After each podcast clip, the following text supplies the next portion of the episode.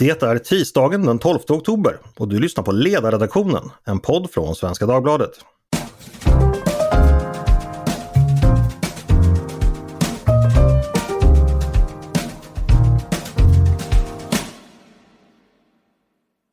Varmt välkomna ska ni vara. Jag heter Andreas Eriksson. Den senaste tiden har förtalsbrottet kommit att stå i centrum för några uppmärksammade politiska händelser. Jag tänker exempelvis på den rättegång som nyligen avslutades eh, med att hovrätten för västra Sverige friade före detta kommunstyrelsens ordförande i Göteborgs kommun, Ann-Sofie Hermansson, från förtal. Detta var en del i ett efterspel till att kommunen hade stoppat en filmvisning och en paneldebatt 2018 och Ann-Sofie Hermansson hade då skrivit de här yttrandena på sin blogg som senare blev föremål för prövning. Eh, vi är nog ganska många som har lite svårt att hänga med i de exakta turerna kring detta fall eller hur juridiken egentligen fungerar kring förtal i allmänhet.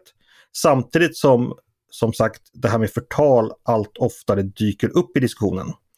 För att bringa lite reda bland oss olyckliga som aldrig läst juristlinjen så har jag med mig en gäst. Han heter Mårten Schultz, är professor i civilrätt och känd för lyssnarna som Svenska Dagbladets juridiska kommentator. Välkommen hit Mårten! Hej! Trevligt att få vara med. Det är trevligt att ha dig här. Mår du, mår du bra? Jag mår ganska bra. Det var trevligt att se ditt ansikte Andreas. Det var länge sedan. Just det, det kan ju inte lyssnarna göra men vi kan faktiskt se, se varandra här eh, när vi spelar in. Du Mårten, min första fråga rör, jag har försökt fundera här på något sätt att nysta upp det här på, på, på ett vettigt sätt. Det rör förtalsbrottet i stort. Ibland är det ju så att det juridiskt fungerar precis som ett, så att säga, ett vanligt mål med en åklagare som väcker åtal mot en person. Eh, ibland är det inte så. så. Så var det ju inte i fallet med Ann-Sofie Hermansson. Då var ju ingen åklagare inblandad utan eh, hennes motpart då drev fallet via sina egna ombud. Kan du börja med att förklara skillnaden mellan de här två olika varianterna och varför den skillnaden finns? Ja, ärekränkningsbrotten som inkluderar förtal är speciella i brottsbalken.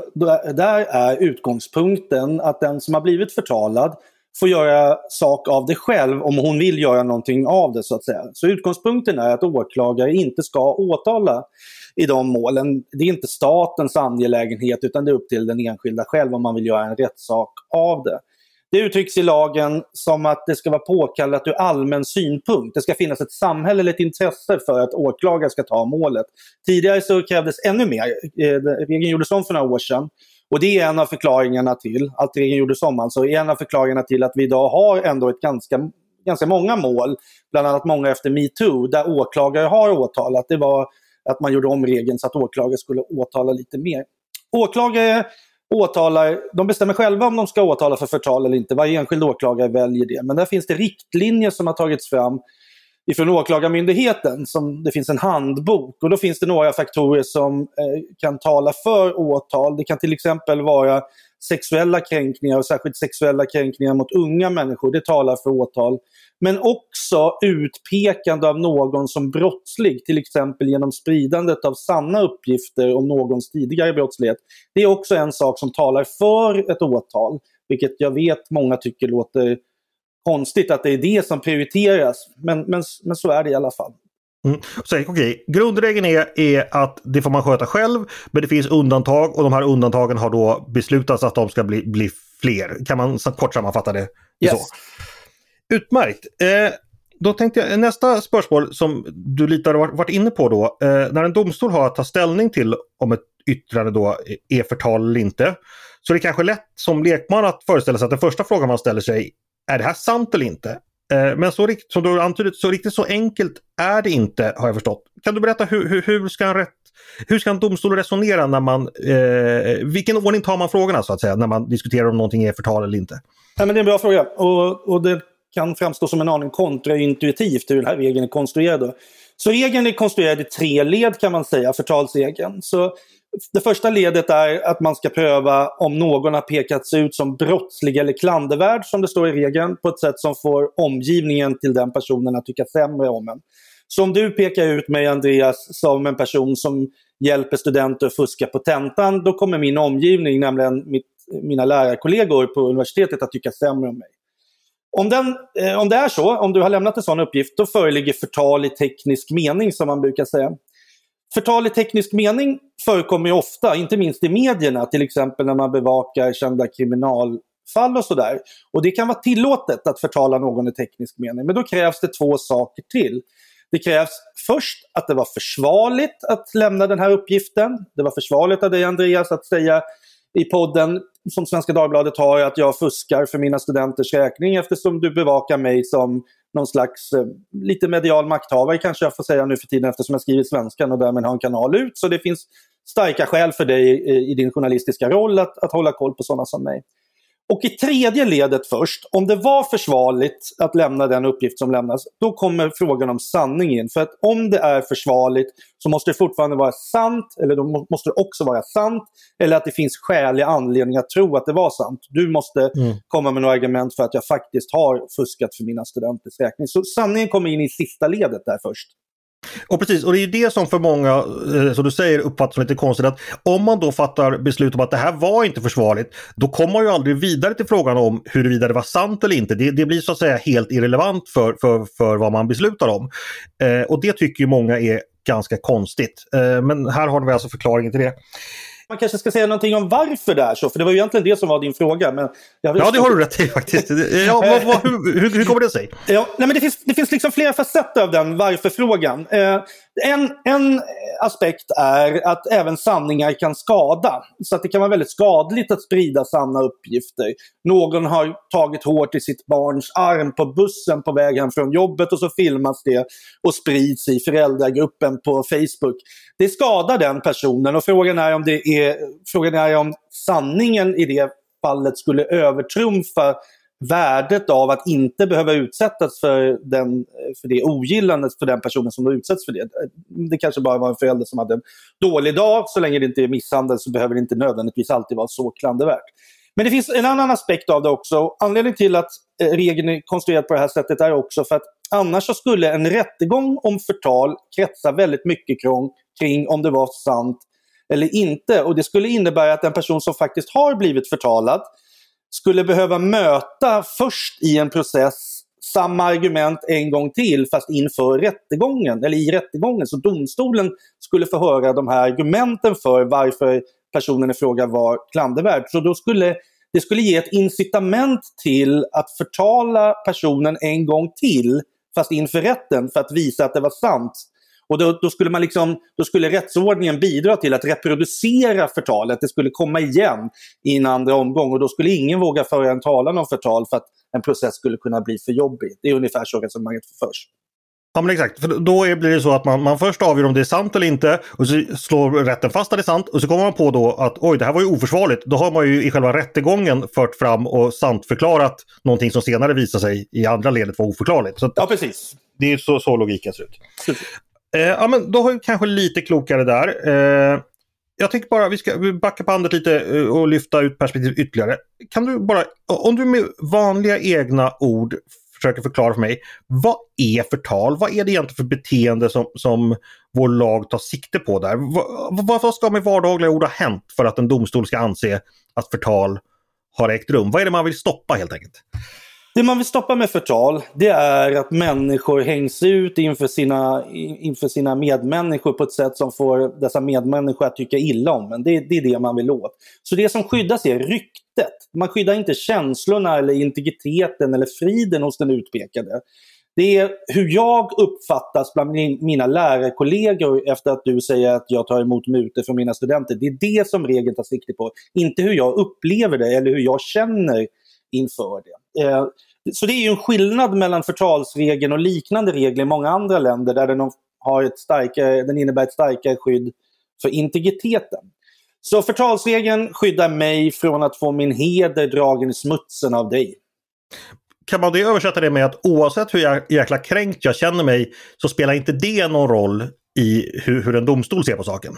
Det är helt sant. Så oavsett hur kränkt den utpekade eh, känner sig så är det inte förtal om inte omgivningen tycker sämre om en eller man antar att omgivningen kan tycka sämre om en. För man gör inga enkätundersökningar hos omgivningen. Det är inte så att man frågar mina kollegor A, B och C om de faktiskt ser ner på mig efter avslöjandet om att jag har tagit mutor. Utan det är en objektiv bedömning om hur man kan anta att jag påverkas, eh, att mitt rykte påverkas av ett uttalande. Okej. Okay. Men finns det inte då, om vi återgår till den vardagliga aspekten, finns det inte en poäng ibland i vårt vardagliga sociala liv att vi sprider uppgifter om andra människor som då är förtal för att vi liksom anser att detta har, en social, har att göra med social fostran eller social kontroll eller att Ja, väldigt enkelt exempel. Om vi säger att jag, jag, jag missköter min trädgård väldigt mycket så att Eh, det åker upp massa eh, maskrosor i grannarnas eh, gräsmattor och de blir sura på mig. Då börjar de prata skit om mig att den där Eriksson, han missköter sin trädgård. Jag hör det och jag inser oj, här tycker ju folk illa om mig. Jag kanske borde bättra mig. Varpå jag sköter min trädgård bättre och antalet maskrosor försvinner. Alltså så att finns via en social kontroll en funktion som gör samhället bättre. Eller hur ska man tänka av, kring den aspekten? Är det någonting som inte juridiken tar hänsyn till alls här eller hur, hur tänker man? Nej, det tar väl kanske inte juridiken så mycket hänsyn till annat än att den typen av aspekter skulle ju åtminstone teoretiskt kunna läggas in i bedömningen av om det var försvarligt av dina grannar att prata skit om dig. Men man får ändå komma ihåg att det, förtalsansvar, det ska rätt mycket till. Det, det, ska, man ska bli, det ska vara ett antal personer som får höra att Andreas slarvar med sin trädgård. Så det räcker inte med om en granne skvallrar med en annan, utan det måste vara några stycken. Må, du måste utsättas för missaktning. Man ska faktiskt tycka sämre om dig och då räcker det inte med att de fnörper lite på näsan. Om ordet fnörper är ett ord, det vet jag inte. Men det, det krävs någonting lite mer. Så det finns ett antal olika safeguards som så att säga talar för yttrandefriheten också. Så att, men, eh, men eh, bortsett från det så, så, kanske man inte väger in social fostran så mycket i de här bedömningarna. Det, det, det gör man väl inte. Skulle det finnas en poäng att göra det? Eller förstår du mitt resonemang överhuvudtaget här? Jag tror att jag förstår ditt resonemang och eh, om man ska bredda lite så läser jag lite som att det kan finnas en eh, positiv funktion med att stigmatisera vissa saker eller vissa beteenden. Och det kanske, mm. För resonemanget förekommer ju ofta när det gäller uthängningar av påstådda sexualbrottslingar. Att uthängningarna i sig gör att de, eh, att de avstår från att begå fler övergrepp och sådär. Eh, ja, det, är, det är väl egentligen mer kanske en sociologisk fråga om det stämmer eller inte och jag har inte så stor uppfattning. Jag, jag, jag är väl kanske lite spontant skeptisk mot att förtalsregeln, eh, om man nu skulle ändra på den, skulle, eller, att, eller den typen av förtalande uttalanden, att den skulle kunna fylla den funktionen i allmänhet. Men, men visst, kanske ibland. Mm. Eh, då lämnar vi sociologin. Eh, Jo, ytterligare en sak jag skulle vilja fråga om just förtalsbrott i allmänhet. Eh, det är ju då femte kapitlet i brottsbalken man kan läsa om förtal och förolämpning och det heter ju då om ärekränkning. Just ordet ärekränkning tycker jag är ganska intressant. För jag, jag, jag uppfattar det, jag tror de flesta av oss känner, vet vad det betyder. Men det är ett ord som kanske inte används i vardagsspråket så ofta. Och folk går kanske inte omkring och tänker att människor har en ära som kan kränkas. Eh, ska ära, är det rykte det ska översättas till? För du använde, du använde ordet rykte tidigare, eller hur, hur förstår du det rent, rent språkligt? Ja, men det, det, det, äh, ordet ära för mig hänger ihop med rykte och, och, med ett ord som ju har blivit mer svåranvänt nu för tiden, ordet, he, ordet heder. Eh, nämligen, och det, så det handlar om egentligen ett värde som är utanför den, den personens liksom, privat liksom utanför den personens kropp. eller vad man ska säga. Så min ära kan bli kränkt utan att jag vet om det. Jag åker till Australien och utbytesforskar ett år och du sprider ut ryktet att jag tar bort mutor av mina studenter.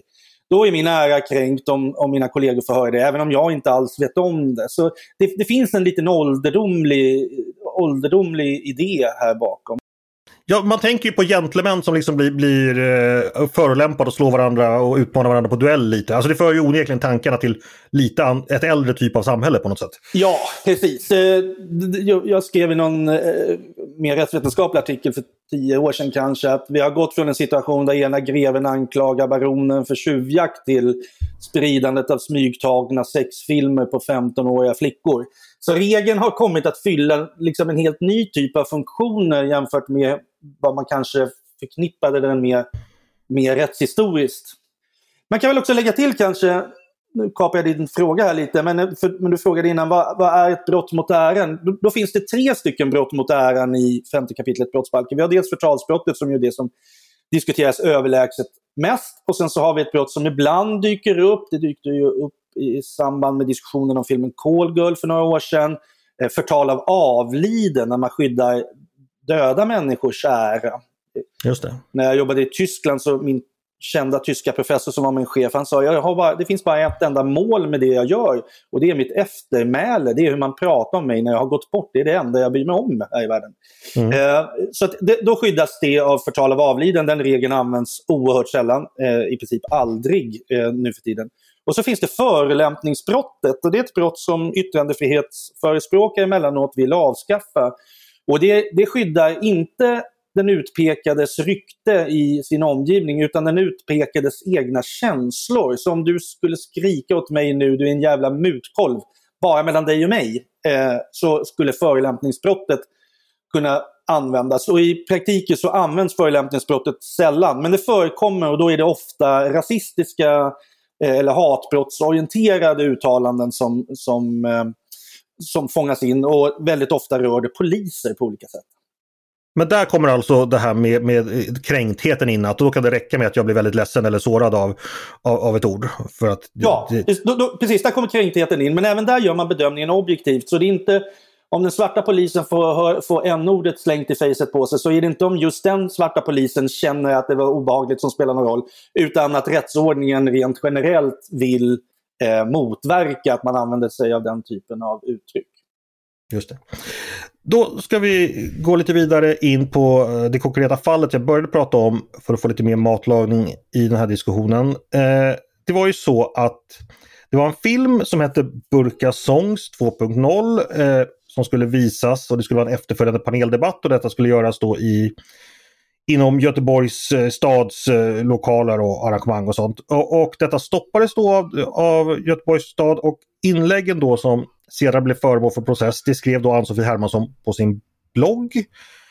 Eh, och det var då två kvinnor då som kände sig utpekade för att det hade bland annat eh, refererats till dem att de hade försvarat terrorister, att de var extremister och att de inte var demokrater. Och detta menar då, då, då de att, eh, ja, att detta utgjorde förtal. Och då, då har jag, då har jag eh, läst den här domen, då, den friande domen från hovrätten och då resoneras det ganska intressant tycker jag huruvida de uttalanden som prövas är att avse som dels det som kallas uppgifter som då ska vara en viss bestämdhet eller om det är då rena värdeomdömen. Och det, den här diskussionen upptar en viss del av, av, dom, av domen. Kan du berätta för mig, vad är skillnaden mellan de här olika kategorierna och var, varför är den uppdelningen viktig? För den är nämligen avgörande för, för hur, hur domstolen kommer fram till sitt beslut ska sägas också. Mm.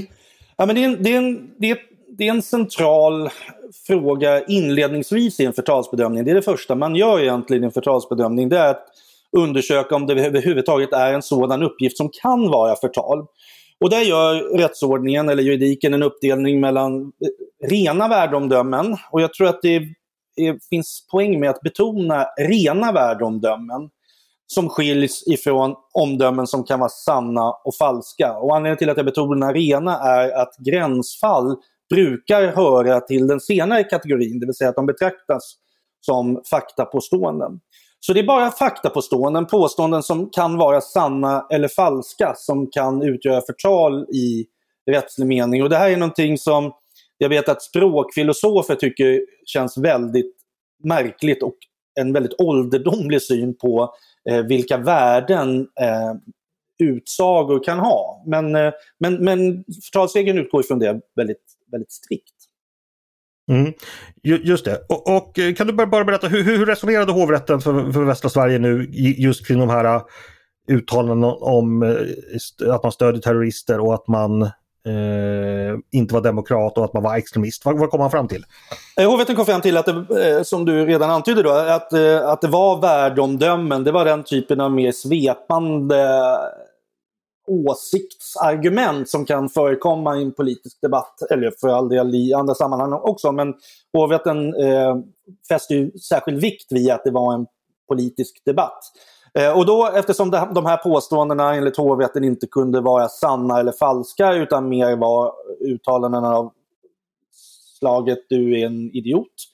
Mm. Så, så, kunde de inte vara, så var de inte den typen av uppgifter som överhuvudtaget kunde utgöra förtal.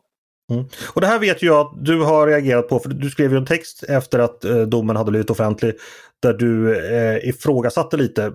Kan du berätta lite vad du skrev och utveckla hur du tänkte?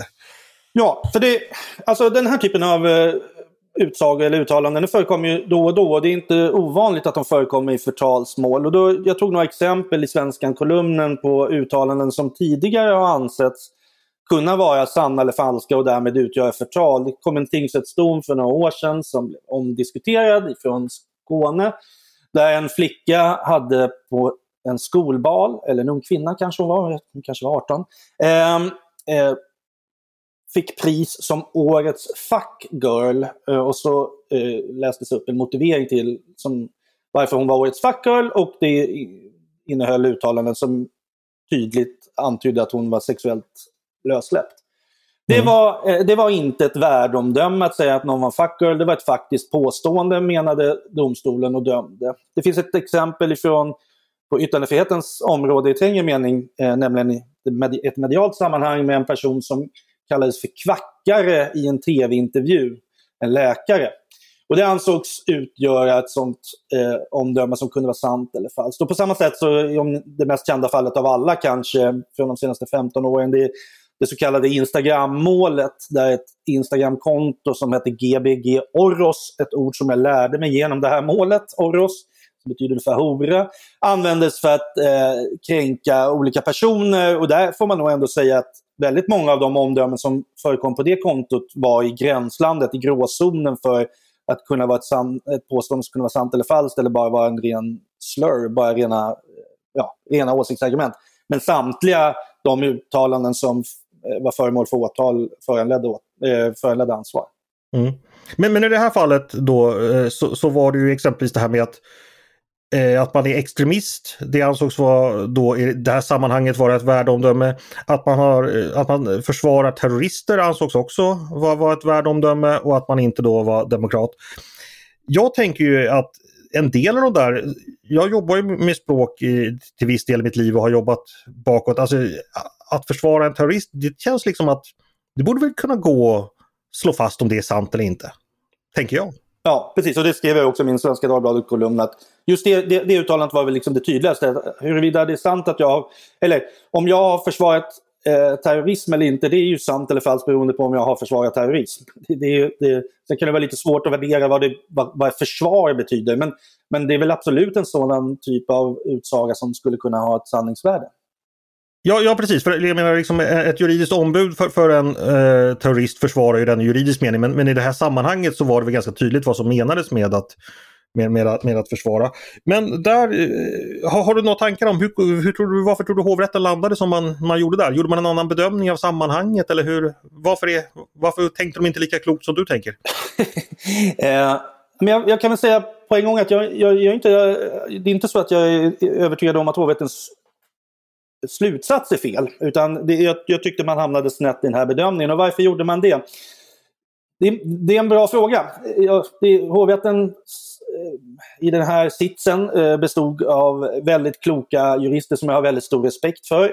Möjligen kanske man ser lite annorlunda på det om man som jag har ägnat tio timmar i veckan i åtta år åt att hålla på med förtalsfrågor. Så det, det, det färgar en på, på, på något sätt. Möjligtvis kan hovrätten har färgats av att vi svenska jurister impregneras i ett, ett starkt yttrandefrihetsideal som framförallt kommer till uttryck i de speciella grundlagar vi har för medier, men som också, blir en del av, som också är en del av vår rättskultur kan man säga, nämligen att eh, in dubio för yttrandefriheten, i tvivelsmål så, så ska man fria. Liksom. Så möjligtvis finns det några sådana eh, såna aspekt av det. Men jag vill inte psykologisera heller hur, man, hur hovrätten hamnade här. Tingsrätten gjorde en, en annan typ av bedömning. De menade ju, domarna i tingsrätten menade ju att eh, det här var visst omdömen som kunde vara sanna eller falska men friade för att eh, det var försvarligt att, att uttrycka sig på det här sättet.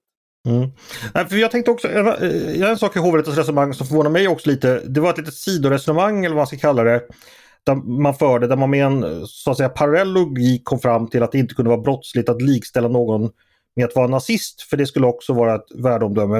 Och då tänker jag som är en smula politiskt intresserad och bevandrad att jag vet inte, jag skulle säga att, att, att vara nazist är en ganska tydlig sak. Alltså jag kan nog ganska väl peka ut vem som är nazist eller inte. Jag menar, det, det är inte som ett begrepp som liksom rasist som mer har olika, olika kopplingar. Men nazist är ju, det finns, har funnits ett, ett exempel på en regim i världshistorien som varit nazistisk. Jag tror vi har ganska tydliga exempel på vilka grupperingar i Sverige som varit nazistiska. Så det förvånade mig lite utifrån min. Men jag vet inte, vad tänker du om det? Tycker du, tycker du att hovrätten landade rätt där? Det förvånade mig också. Det kom in ett åtal så sent som för några veckor sedan där fyra stycken kommunpolitiker från Sölvesborg eh, hade målats av, eller man hade gjort porträtt av dem, fyra politikerna, och så hade man ritat svastikor under de här bilderna på de här politikerna. Och där finns det ju ett åtal nu inlämnat för förtal. Eh, och det, vad är det om inte ett påstående om att någon är nazist? Nu tror jag i och för sig kanske att åklagaren kommer förlora det målet så att det kanske inte är någonting som säger någonting om huruvida det är sant eller falskt vad hovrätten säger. Men jag tror absolut att det skulle kunna vara förtal att säga att någon är nazist i vissa sammanhang. Man får komma ihåg att de här bedömningarna handlar alltid om sammanhanget. Om, om du pekar ut mig som en varm vän till regimen i Teheran i den här podden så är det inte förtal. Men om jag däremot hade varit på flykt ifrån den iranska, eh, från Iran och befann mig i ett sammanhang med andra exiliranier. Då skulle det kunna vara det, för då, pekar du, då insinuerar du att jag är en spion kanske eller något sånt. Så de här bedömningarna är kontextuella och det här exemplet med, eh, med spionexemplet är taget ur verkligheten. Mm. En annan sak jag funderar på som lekman som eh, jag också tänkte på när jag läste domen. Eh, jag tyckte kanske sammanhanget skulle ha spelat ett ännu större roll för att vad, vad, vad det var frågan om här, det var ju den högsta politiska makthavaren i, i Göteborgs kommun. Eh, det är ju inte så att hon uttalade sig liksom i en allmän debatt utan det rörde ju då att hon motiverade att några medborgare hade då stängts ute från ett eh, arrangemang. Det var till till och med så att Göteborgs kommun hade villkorat en paneldebatt med att en person inte skulle delta. Och att det här var en del för henne då att som polit, högsta politiskt ansvarig i Göteborg motivera detta. Och det ska sägas också att Göteborgs kommun har ju fått kritiserats av, av JO för det här beslutet. Att det finns liksom ett maktförhållande här där en väldigt hög politiker inte bara, förta, inte bara säger vissa saker utan också handlar och fattar vissa beslut kring en människa. Är inte det ett sammanhang som, jag vet inte om jag uttrycker mig oklart nu, men skulle inte det sammanhanget kunna lyftas upp som och göra det mer relevant så att säga vad som har sagts. Förstår du hur jag menar? Ja, jag förstår vad du menar och jag är faktiskt lite glad åt att du tar den att du, att du gör den här taken, för den har gjorts väldigt lite. Det här, det här är ju ett speciellt mål. Nu switchar jag lite från eh, min torra juristhatt och sätter på mig någon slags lite tyckarhatt här. Eh, för mm. det, jag, jag, tycker den, den, maktanalys som har gjorts av den här historien är ju, är ju väldigt speciell. Här har vi en av Sveriges högsta politiker hon är, är, eh, högsta politiker i Sveriges näst största stad och kommer från samma parti som statsministerns parti. Som ensides uttalar sig till stöd för beslut som hon har fattat inom ramen för myndighetsutövning. Eller som har fattat, det är myndighetsutövning som ligger bakom den, här, den diskussion som sen kommer efteråt. Det är liksom samhällets maktutövande över enskilda och mig veterligen så har inte Ann-Sofie Hermansson bjudit in till någon replik eller någonting utan det, det har varit den här höga politikern som har, eh, som har uttalat sig om de här två personerna som i och för sig har deltagit i samhällsdebatt tidigare men innan det här målet hade jag ingen aning om vilka de här två personerna var.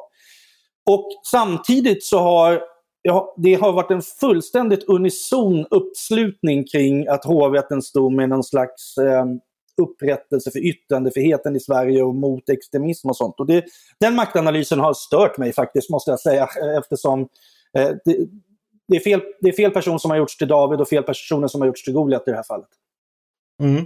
Men är David och Goliat eh, juridisk materia så tillvida att en domstol ska ta hänsyn till det? Ja, i viss mån så ska man det. Nu försöker jag sätta på mig min torra eh, förtalsexperthatt igen här. Eh, det, det, man som offentlig person, särskilt som högt uppsatt politiker så, så får man tåla lite mer. Det, det, den, man, det måste finnas ett bredare utrymme för granskning av statsministern än av lokalvårdaren på Vanstaskolan i Ösmo i Nynäshamns kommun. Så att det, det, det, det, är så. Och det gäller inte bara enligt de svenska reglerna utan det följer också av Europakonventionen som ju är ett underliggande människorättsraster som vi använder för att läsa de svenska reglerna eh, emellanåt. Att eh, offentliga personer måste få tåla helt enkelt mer. Men samtidigt så är det inte så att bara för att man är en högt uppsatt politiker eller kungen eller, eller en professor som har en kolumn i Svenska Dagbladet att man måste tåla vad som helst. Men det, det, det, det är en vidare yttrandefrihet i, i de fallen. Mm. För jag tänkte också, det här är, har inte med juridik att göra men med ett närliggande område. Det gäller ju då med eh, pressen har ju ett eget e-, etiskt system då av vissa historiska skäl. Och där resonerar jag, jag intervjuade för några år sedan den sista pressombudsmannen eh, vi hade i Sverige, nämligen Ola Sigvardsson. Och han diskuterade och han tyckte inte det här riktigt med offentlig person var ett riktigt bra begrepp. Så han använde sig av ett begrepp som han kallade, jag tror det var samhällsbärare, där han menade att vissa personer då, att det räckte liksom inte med att vara allmänt känd som kändis eller något sånt, utan man skulle ha något, en samhällsbärarfunktion i vilka han räknade in politiker, eh, framträdande personer inom, på myndigheter, eh, jag tror en del näringslivschefer, journalister i viss mån. Eh, är det en relevant uppdelning att man börjar liksom titta på vilken roll man spelar i samhället mer generellt? Eller det, det kanske var det du precis sa? Nej, men det, det är en bra synpunkt och Ola Sigvardssons inspel brukar, brukar alltid vara kloka. Så att, eh, eh, jag, jag, vet inte riktigt eh, på, liksom på detaljnivå hur man ska se på det ur juridisk synvinkel. Eh, ska systrarna Parnevik behöva utstå mer än vad, eh, än vad en genomsnittlig vad genomsnittliga unga kvinnor i samma ålder ska behöva utstå för att de har program på på tv och, och kanske i, i, stora sociala medier. Det, alltså I någon mån så, så, kan jag tänka mig att man, att man skulle kunna tillåta mer, eller att det skulle vara lite mer tillåtligt, kanske framförallt om det är granskning av deras roller som någon slags mediala makthavare. Eh, för det, jag, jag, tror att i centrum i alla fall måste det vara makten som är det som är mest intressant eller relevant. Det är makthavare som ska granskas och då är framförallt då, viktigaste är utövare av offentlig makt. Eh, men om andra kändisar också skulle kunna, eh, om man behöver tåla lite mer, kanske. Men jag, jag säger som jurister alltid brukar säga, det beror på. Mm. Så säger väl alla samhällsvetare. Mm.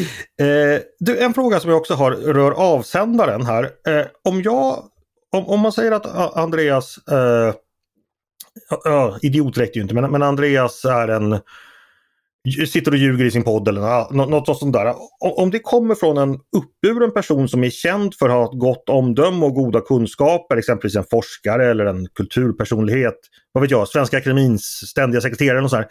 Är det förtalet värre för att fler har anledning att lyssna på en sån person och ta dens uppgifter för, för riktiga? Man kan nog inte bortse från att det kan ha betydelse i alla fall. Jag, jag vet att jag är vag nu, men det är, det är medvetet då. För att det, återigen så beror det på. Om en, om en hög domare som är känd för sitt goda omdöme och också känd för, vilket höga domare ofta är, att vara försiktig och inte, och inte så ofta uttala sig offentligt överhuvudtaget om något, säger i, i något sammanhang att Andreas Eriksson är en känd mutkolv. Då, mm. då är ju det i större utsträckning ägnat att utsätta dig för din omgivnings missaktning för att använda den ålderdomliga, den ålderdomliga språkbruket i, i brottsbalken. Det, det, är större risk helt enkelt att, att människor faktiskt tycker sämre om dig än om eh, eh Beefy Swede 24 skriver det på eh, Flashback. Så att det, det, det, det, kan nog påverka, eller det kan påverka i bedömningen. Du, eh, innan jag förberedde den här podden gick jag in på Brå och tittade deras statistik. Eh, snabbkoll då på hur många fall av förtal som anmäls. Eh, då var det ungefär 12 000 fall årligen under 2010-talet. Motsvarande 0-talet var drygt 8 000. På 90-talet var det i snitt fy, knappt 4 000. Eh, det är alltså ett brott som blir vanligare att anmäla. Huruvida det avspeglar en verklig utveckling vet vi ju är som ofta, det är, inte, det är lite osäkert, men, men man kan ju anta att det, här fin, det finns någon verklig utveckling bakom. Eh, har detta med internet att göra tror du? Ja, det är väl en no-brainer. Att, ja. att det från, eh, från 90-talet fram till nu eh, att fler människor förtalas på grund av att eh, alltså på, på 90-talet fanns ju inte ens sociala medier på det sätt som vi, som vi har idag. Så, att det, så det, det, det, det, det vågar jag påstå att det är bara trivialt sant att eh, internet har påverkat på så sätt att fler människor utsätts för förtal varje dag. Är det bra att vi får fler förtalsanmälningar och förtalsrättegångar och förtalsdomar, tycker du? Ja, alltså vi, vi får ju fler förtalsanmälningar men frågan är hur många fler eh, rättegångar vi får. Den här åtalsregeln ändrades ju för några år sedan. Så vi, jag, jag har sett några, några statistiska uppgifter på att bara de senaste åren så har antalet åtal från åklagare ökat ganska mycket mycket. Eh, och det hänger säkert ihop med den här åtalsregeln. Då. Men av de 12 000 anmälningar du nämnde så, så är det ju, jag, jag skulle gissa att det, det, är en bra, det är, det är inte tresiffriga fall, det är, det är färre än 100 fall som leder till, till en process. Så att frågan, ja, frågan är väl kanske snarare om det inte kommer att finnas en uppdämd frustration över att väldigt många människor upplever att de utsätts för brott som eh, rättsordningen inte gör någonting åt. Okej, okay. så du skulle snarast eh, säga att vi bör bli bättre på att, eller åklagare bör bli bättre och polis eh, eh, på att det ska bli rättegångar av det här? Jag, jag, är inte så säker på att jag tycker det egentligen. Man, man kan väl säga så här, vi har inte pratat om det innan Andreas, så jag skjuter in det nu då. Att det finns ju två separata system för hur man hanterar förtal. Det finns ett system som gäller för medier och då är det för tidningarna så är det en ansvarig utgivare som kan åtalas och, och då prövas det på ett speciellt sätt. Det är den enda typen av rättegångar i Sverige där det finns en jury. Och sen så har vi det allmänna systemet som gäller, det är liksom default-reglerna och det är det som gäller för sociala medier eller om jag skriker utanför ICA att Andreas är en mutkolv eller vad det nu kan vara. Det är utanför de traditionella mediernas område. På det första området, det, den, den, klassiska tryck och yttrandefrihetsrätten, där är det bara en enda person som får åtala för statens räkning och det är justitiekanslern. Och justitiekanslern åtalar nästan aldrig för förtal. Så du, du, när man tar den här statistiken med att det är fler som anmäler för förtal, så när det gäller anmälningar mot medier så är det oerhört ovanligt eh, att, det, att det sker några rättegångar. De senaste 20 åren så har det bara skett två gånger. Det var Expressens publicering om Mikael Persbrandt som är, är ju känd, så jag tror inte att jag bidrar till ytterligare kränkning genom att nämna det. Där Expressen fälldes efter att ha eh, förtalat eh, skådespelaren. Och så finns det ett mindre uppmärksammat fall mot en bloggare från Vallentuna där justitiekanslern förlorade ett mål för snart tio år sedan, eller åtta år sedan. Eller någonting. Nu har ju JK inlett förundersökning om förtal i en bok mot eh, Cissi Wallin, eh, som är, vilket är oerhört ovanligt. Det är unikt eh, att, att en sån förundersökning har förekommit. Men allt det här sagt, så när det gäller förtalsmål mot traditionella medier så finns det, det, det är väldigt ovanligt och dessutom tycker jag det verkar vara mer ovanligt idag att privatpersoner själva driver mål mot medierna om man jämför med för 15-20 år sedan. Eh, men utanför det området, när det gäller förtal på Facebook, och Twitter och, och Snapchat och sådär, där, där sker det ju fler åtal, men det är fortfarande få. Mm, Okej. Okay. För nu, eh, en spaning som jag har gjort, eh, jag är inte säker på att du håller med om det, men det är att man från juridiskt håll eller från ni som kan juridik, för er så kan ni ofta tycka så här att ja, men det är väl bra att det prövas förtalsmål. Det är väl ändå intressant att komma upp i en, en rättegång. Nu är det så att vi lekmän kanske inte riktigt uppfattar det så att det alltid är bra med, med att delta i en rättegång för då får man så att säga, alltså en rättegång för, för, för vanliga människor är ju inte för främst ett juridiskt seminarium utan juridiskt men ganska ingripande. Även om man då frias sen så är det ju en ganska ingripande process från, som man upplever från överheten. Att man kanske tycker det är jobbigt, att det tar energi, att man känner sig lite utsatt och så vidare. Eh, kan du förstå vad jag menar här? Att det finns en risk för att vi kanske prövar lite för mycket förtalsmål för att vi är intresserade av att se var gränsen går men vi utsätter därmed människor för men på grund av att man helt enkelt tvingas medverka i de här rättegångarna. Alltså jag känner knappt till några förtalsmål från de senaste tre fyra åren där åklagare åtalat och har förlorat. Eh, så, att, så att det, det, det, säger ju att det har varit korrekta åtal i de fallen. Då. Men det, nu tror jag att det här så, och då, jag tycker ju det är bra om brottslingar döms. Det, det gör jag. Däremot så tycker jag verkligen inte att det är bra om oskyldiga personer dras inför rätta eh, anklagade för förtal eller för något annat brott. Eh, så att för, mig, för mig som jurist, jag, jag, jag, ser, jag, tycker inte, jag, ser, jag ser inget egenvärde i att förtalsmål i, prövas i tingsrätten för att klarlägga någonting. Det, det, det gör jag inte. utan är det osäkert så ska en åklagare inte åtala. En åklagare ska åtala bara om, om hon emotser en fällande dom. Eh, för det, om jag ska läsa lite mellan raderna i din fråga så finns det ju en risk för att om man oroar sig för åtal för förtal så kan det ha en chilling effekt på yttrandefriheten även i fall när den inte borde ha det, det vill säga när det inte är något förtal.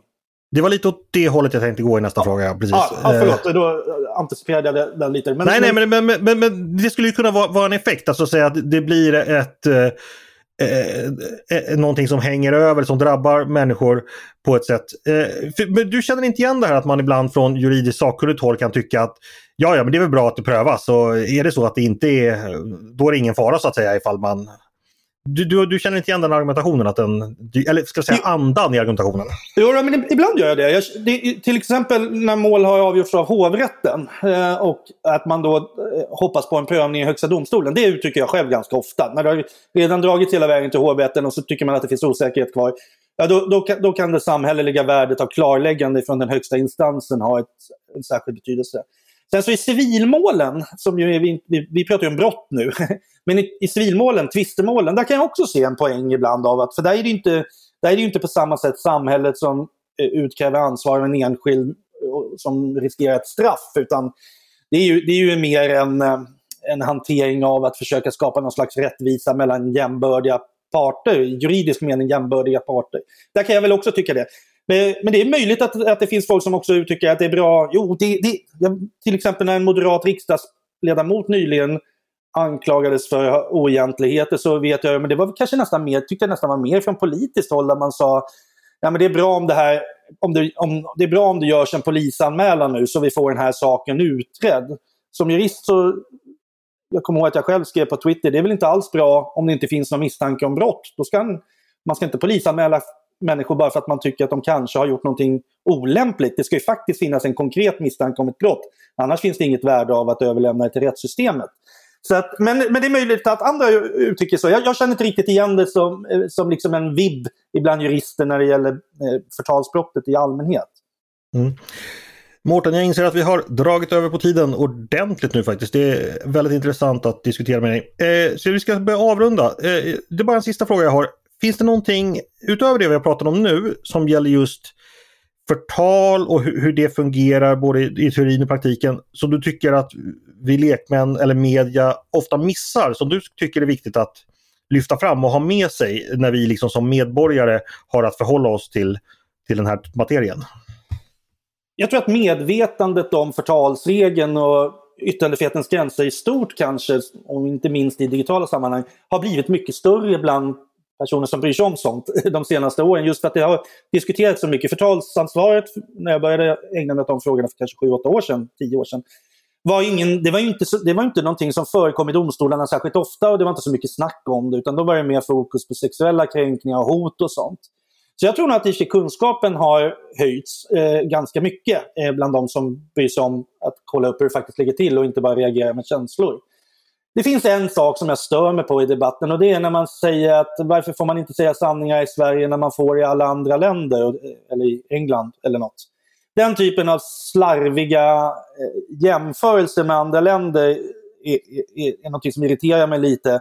Eftersom man kan inte jämföra två regler bara rätt upp och ner med varandra från två olika länder utan man måste också ta hänsyn till systemet som de verkar inom. I Sverige får förtalsregeln dra ett tungt lass och fylla många funktioner. Medan andra rättsordningar har tre, fyra olika regler eh, för att åstadkomma samma resultat. Och då måste man jämföra med alla dem för att det ska bli en rättvisande jämförelse. Så det, det är väl möjligtvis slarvig komparativrätt, det är någonting jag stör mig på. Men det stör jag mig på i alla andra sammanhang också. Så att, eh, det kan jag väl ha som en sista gnällig gubbe-kommentar här. Civil, civilrättsprofessorn eh, stör sig på slarvig komparativ rätt. Där, där, där hör ni där ute vad ni har att göra med. Eh, du, stort tack Mårten för, för, att du ville vara med. Vi tackar Mårten Schultz, alltså professor i, i civilrätt och Svenska Dagbladets juridiska kommentator för att han kom till oss i podden och bringade kanske lite mer klarhet. Jag tycker i alla fall att jag fick det i frågan om förtal och närliggande frågor. Eh, innan vi tackar helt för idag ska jag passa på att tipsa om vår grannpodd på Svenska Dagbladet som heter Dagens Story. Det är en nyhetspodd. Där får du på en kvart varje dag en fördjupning i ett aktuellt ämne. Eh, lyssna gärna på den. Den podden jag lyssnar på nu, den heter Ledarredaktionen.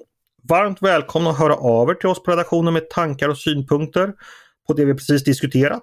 Eller om det är så att ni har idéer och förslag på saker vi ska ta upp i framtiden. Då är det bara att mejla till ledarsidan snabel svd.se. Dagens producent har varit Jesper Sandström. Själv heter jag Andreas Eriksson och jag hoppas att vi hörs igen snart.